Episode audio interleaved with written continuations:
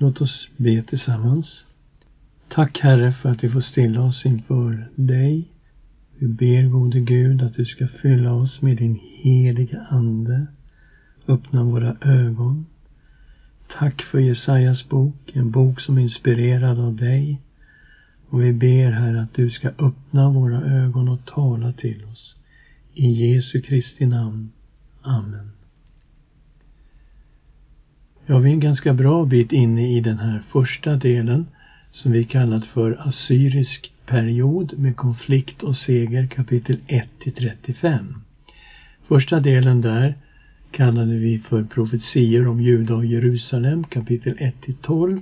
Men vi såg också att den här delen innehöll ju en hel del andra profetior också om Israel, om Assyrien, men framförallt starka messianska kapitel också. Och väldigt viktigt, profetens kallelse kapitel 6 som gav oss tolkningsnyckeln.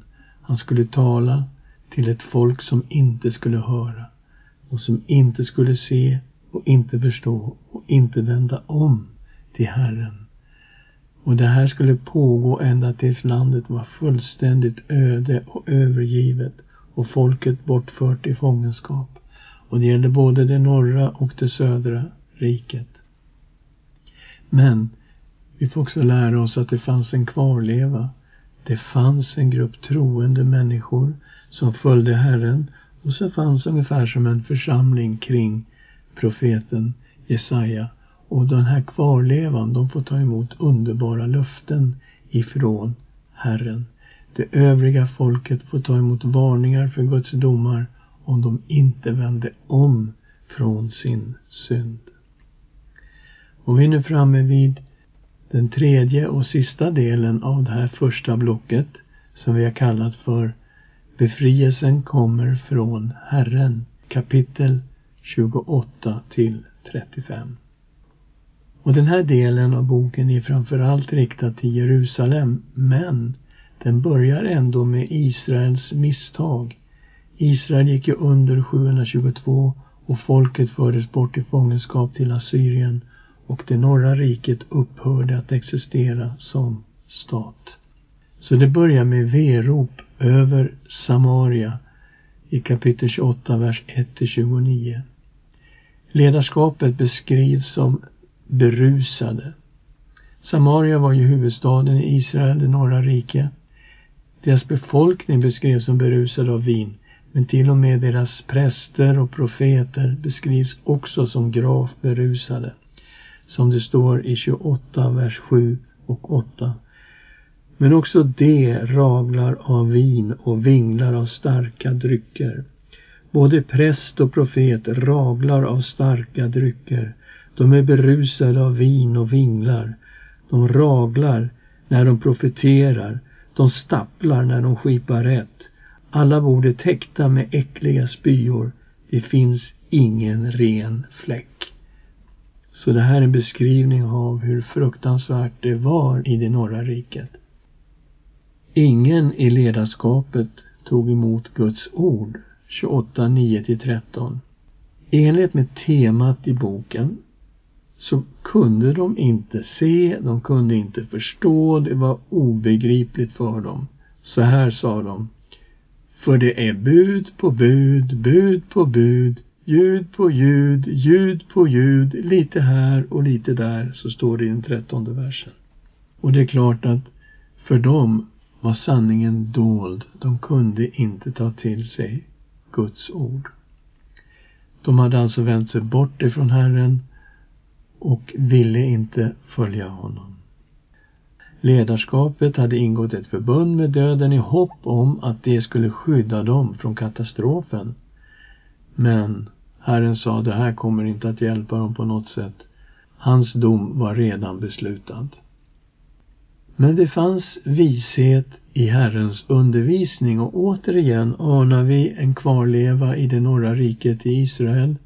Alltså människor som faktiskt trodde på Herren och som följde honom.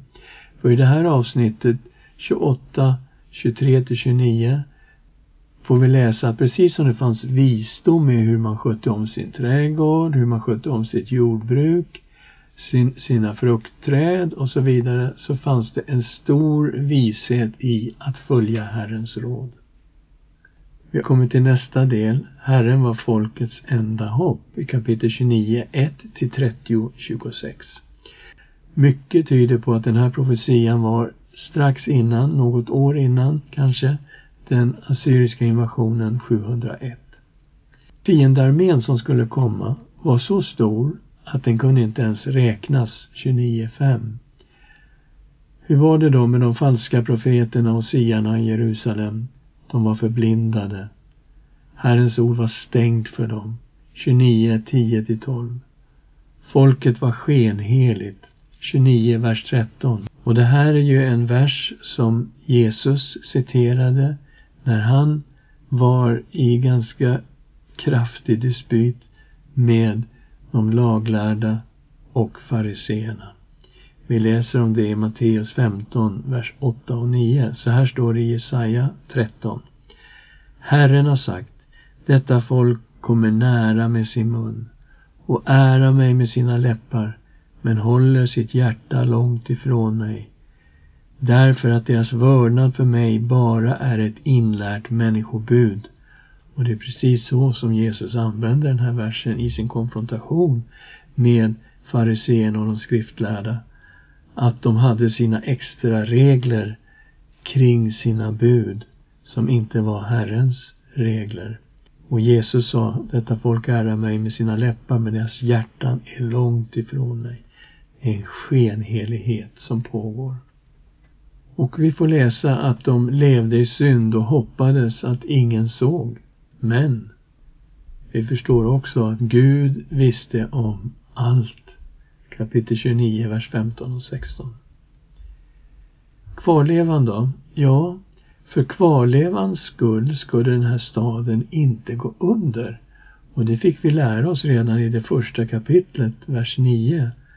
Att hade inte Herren lämnat en rest, en kvarleva åt oss, då hade vi varit som Sodom och Gomorra. Så på grund av den troende gruppen i Jerusalem så gick inte Jerusalem under. Och vi möter någonting liknande här i kapitel 29, vers 17 till 24. Kvarlevan var ju de som hade vänt om till Herren. De hörde och förstod Guds ord genom profeten Jesaja.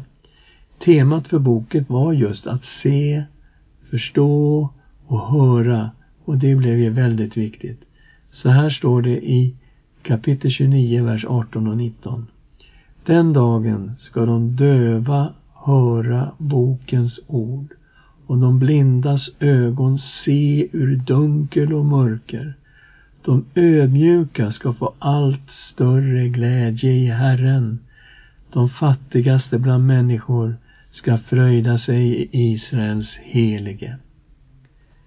Däremot fick de som inte vände sig bort ifrån synden höra att de skulle utrotas.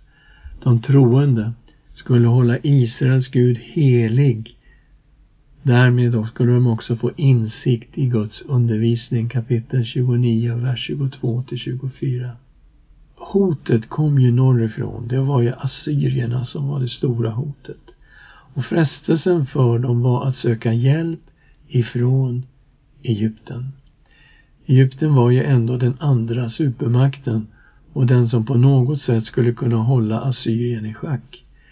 Och vi ser här hur frestade folket är att söka sig till Egypten. Men Herren förebrådde dem för att de skickade dyrbara gåvor till Egypten i ett försök att köpa deras beskydd mot en assyrisk invasion. Herren sa åt Jesaja att skriva ner profetian mot stöd från Egypten på en tavla som skulle vara beständig. Någonting som skulle finnas där så folket skulle kunna läsa det gång på gång. Men folket ville inte höra Herrens ord. De ville istället höra något smickrande, någonting som var politiskt korrekt. Så här sa de till Jesaja, profetera inte det som är sant för oss. Tala något smickrande till oss. Profetera något bedrägligt. Vik av från vägen, gå bort från stigen, låt oss slippa se Israels helige. Men det var ju det som profeten Jesaja var kallad att predika, just vem Gud är och vad Gud sa. De skulle inte söka allians med Egypten, istället skulle de söka Herren. Så det var det här att det fanns Politiskt sett fanns det bara två vägar. Antingen gav du dig frivilligt till assyrierna eller också så sökte du skydd hos Egypten. Men Guds ord var nej. Sök Herren. Då kommer han att beskydda er. Så här står det i kapitel 30, vers 15. För så säger Herren Gud, Israels helige. Om ni vänder om och är stilla blir ni frälsta. Genom stillhet och tillit blir ni starka. Men ni vill inte. Där var problemet. De ville inte vända om till Herren. Men de som sökte honom, de skulle få nåd och barmhärtighet. Kapitel 30, vers 18. Och Herren lovade att han skulle välsigna sin kvarleva. Kapitel 30, vers 19 till 26. De skulle få bönesvar, de skulle få insikt i Guds ord, de skulle få höra hans röst som visade vilken väg de skulle gå. Kapitel 30, vers 19 till 21. Och de skulle göra sig av med allt vad avguderi hette. Herren lovade om de gjorde detta, då skulle han välsigna deras jordbruk, han skulle välsigna deras boskap. Gud skulle komma med sitt ljus och han skulle hela deras år. Så budskapet var, vänder inte till Egypten utan vänder med hela ert hjärta till Herren. Problemet var att folket ville inte. Och Assyrien var hotet. Vers 30 och 27 till 33. Gud skulle döma Assyrien en dag och det skulle bli en orsak till glädje och lovsång hos Guds folk. Vi kommer in i kapitel 31 och vi lär oss att det är bara Herren som kan rädda folket. Egypten kan inte hjälpa Guds folk. Kapitel 31, vers 1-3. Gud förebrådde dem igen för att de sökte hjälp från Egypten men inte från honom. Och återigen lovade han att beskydda Jerusalem. Kapitel 31, vers 4-9. Assyrierna skulle fly men inte genom människors svärd. Och det här måste ju syfta på vad som hände när Herrens ängel slog 185 000 man i Jerusalems murar under en enda natt.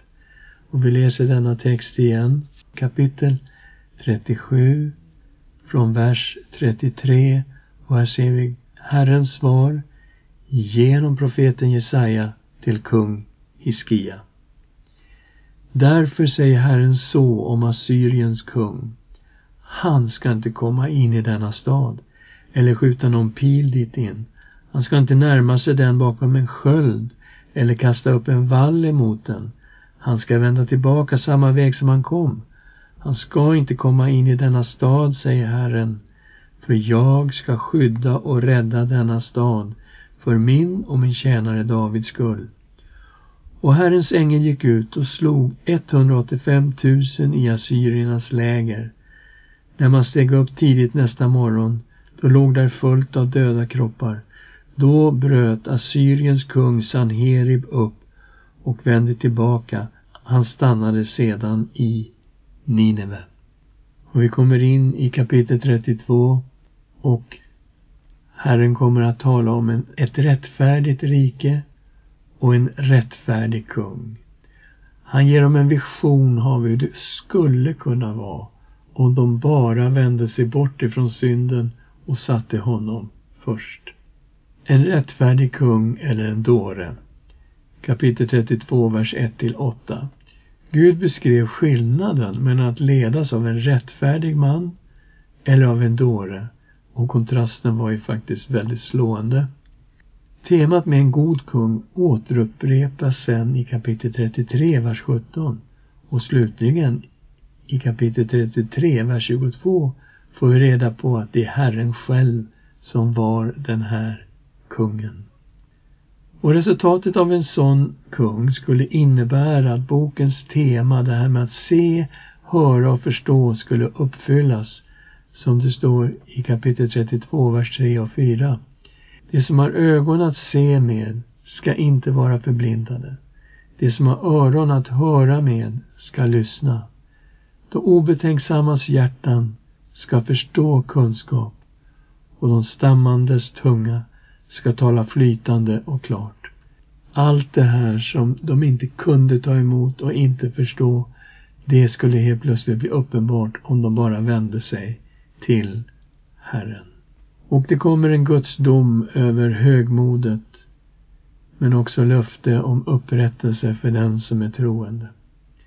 Alla som levde i självgodhet och högmod behövde ödmjuka sig inför Herren, annars skulle domen komma och det skulle bli missväxt och elände i landet. Men om de vände om till Herren, så skulle han utgjuta sin ande till en obeskrivlig välsignelse över folket och över landet. Kapitel 32, vers 15 till 20. Återigen betygas Assyrien ska dömas, men Jerusalem ska räddas. Kapitel 33, vers 1 till 24. När assyrierna hade härjat klart, då skulle de bli härjade istället. Och vi vet att det var babylonierna som frigjorde sig 628 ifrån assyrierna och tillsammans med meder så stormade de huvudstaden Nineve och intog den 612 f.Kr.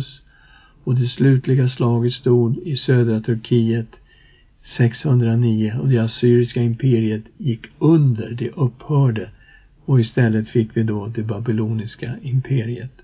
Folket uppmanas att fokusera på Gud och så här skulle de be. Herre, förbarma dig över oss. Vi hoppas på dig. Blir du vår arm var morgon, vår frälsning i nödens tid. Kapitel 33, vers 2. Gud skulle vara folkets framtids säkra grund. Och Herren beskrev vad det skulle innebära att följa honom, vad han förväntade sig av människor som vände om. Kapitel 33, vers 15 och 16. Den som vandrar i rättfärdighet och talar vad rätt är. Den som föraktar det som vinns genom förtryck. Den som avhåller sina händer från att ta mutor. Den som stoppar till sina öron för att inte höra om blodsgärningar och sluter sina ögon för att inte se det onda. Han ska bo på höjderna. Klippfästen ska vara hans värn. Sitt bröd ska han få Vatten ska aldrig fattas honom. Det ska komma mycket välsignelse till den som vände om till Herren. Folket skulle dessutom bli befriat från Assyriens skatteok som de plågades under hela tiden. Kapitel 33, vers 17 till 19. Jerusalem skulle bli en rättfärdig stad. Kapitel 33, vers 22. Där står det För Herren är vår domare. Herren är vår lagstiftare. Herren är vår kung. Han är den som frälser oss. Det här är visionen som sätts upp framför Jerusalem om de bara vände om till Herren.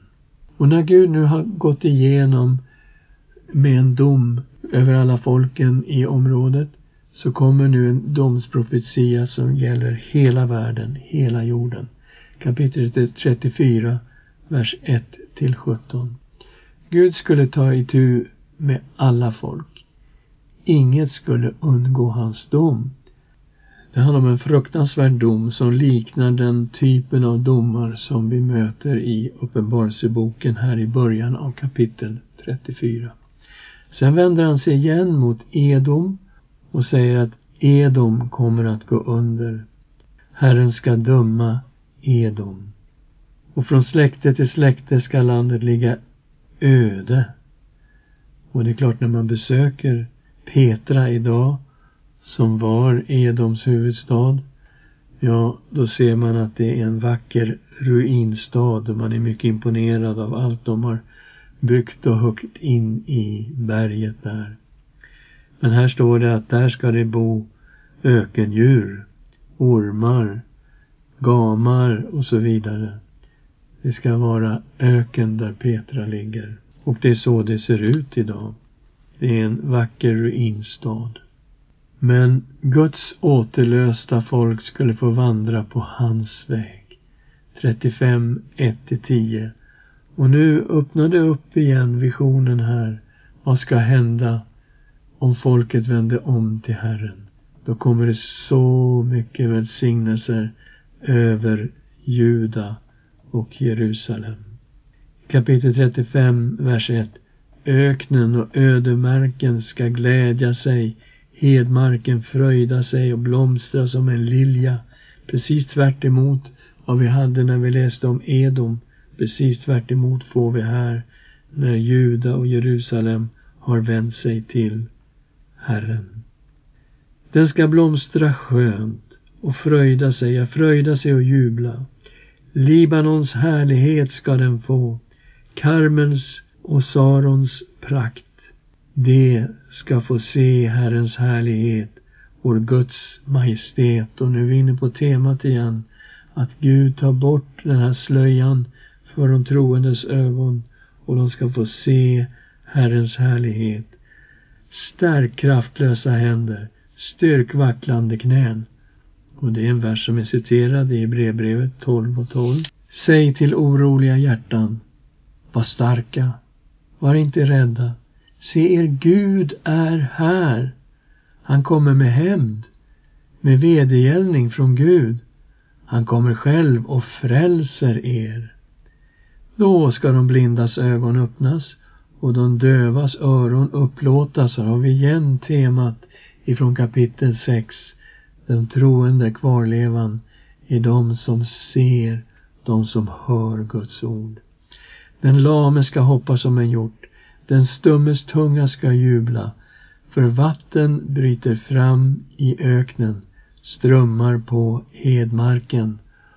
Och då är vi inne på vad Jesus sa till de här personerna som var utsända från Johannes döparen för att fråga Jesus, är du den som skulle komma eller ska vi vänta på någon annan? I Lukas kapitel 7. Vi läser från vers 21. Just då botade Jesus många från sjukdomar, plågor och onda andar och gav många blinda synen tillbaka. Han svarade dem, gå och berätta för Johannes vad ni sett och hört. Blinda ser, lama går, spetälska blir rena, döva hör, döda uppstår och fattiga får höra glädjens budskap. Salig är den som inte tar anstöt av mig. Och Jesus tar alltså ifrån Jesaja 35 här där vi läser och också Jesaja 61 och på andra platser här i Jesajas bok och talar om för Johannes, ja, jag är den som skulle komma. Det här är precis vad som sker. Och vi läser igen de här verserna från Jesaja 35. Då ska de blindas ögon öppnas, de dövas öron upplåtas, den lame ska hoppa som en hjort, den stummes tunga ska jubla och vatten ska bryta fram i öknen, strömmar på hedmarken. Den glödande sanden ska bli en sjö, den torra marken vattenrika källor. Där schakalerna har sina lyor ska det växa säv, vass och papyrus. Så istället för ren öken ska det finnas så mycket vatten så det till och med kommer upp vattenväxter. Och vi vet ju senare i Jesajas bok att den här bilden med vatten som strömmar över det torra är en bild på den helige Ande som Gud ska utgjuta över sina troende, över sitt folk. En banad väg ska gå där, en vandringsled och den ska kallas den heliga vägen. Ingen oren ska färdas på den, men den är till för dem. De som vandrar på den vägen ska inte gå vilse, även om de är dårar. Där ska inga lejon finnas. Inga rovdjur ska komma dit. Det ska inte finnas där. Men det återlösta ska färdas på den. Återigen så förstår vi att när han beskriver sina välsignelser på det här sättet, då gäller det kvarlevande, en del av Israel som har vänt om till Herren. Den återlösta ska färdas på den. Herrens friköpta ska vända tillbaka och komma till Sion med jubel. Evig glädje ska kröna deras huvuden.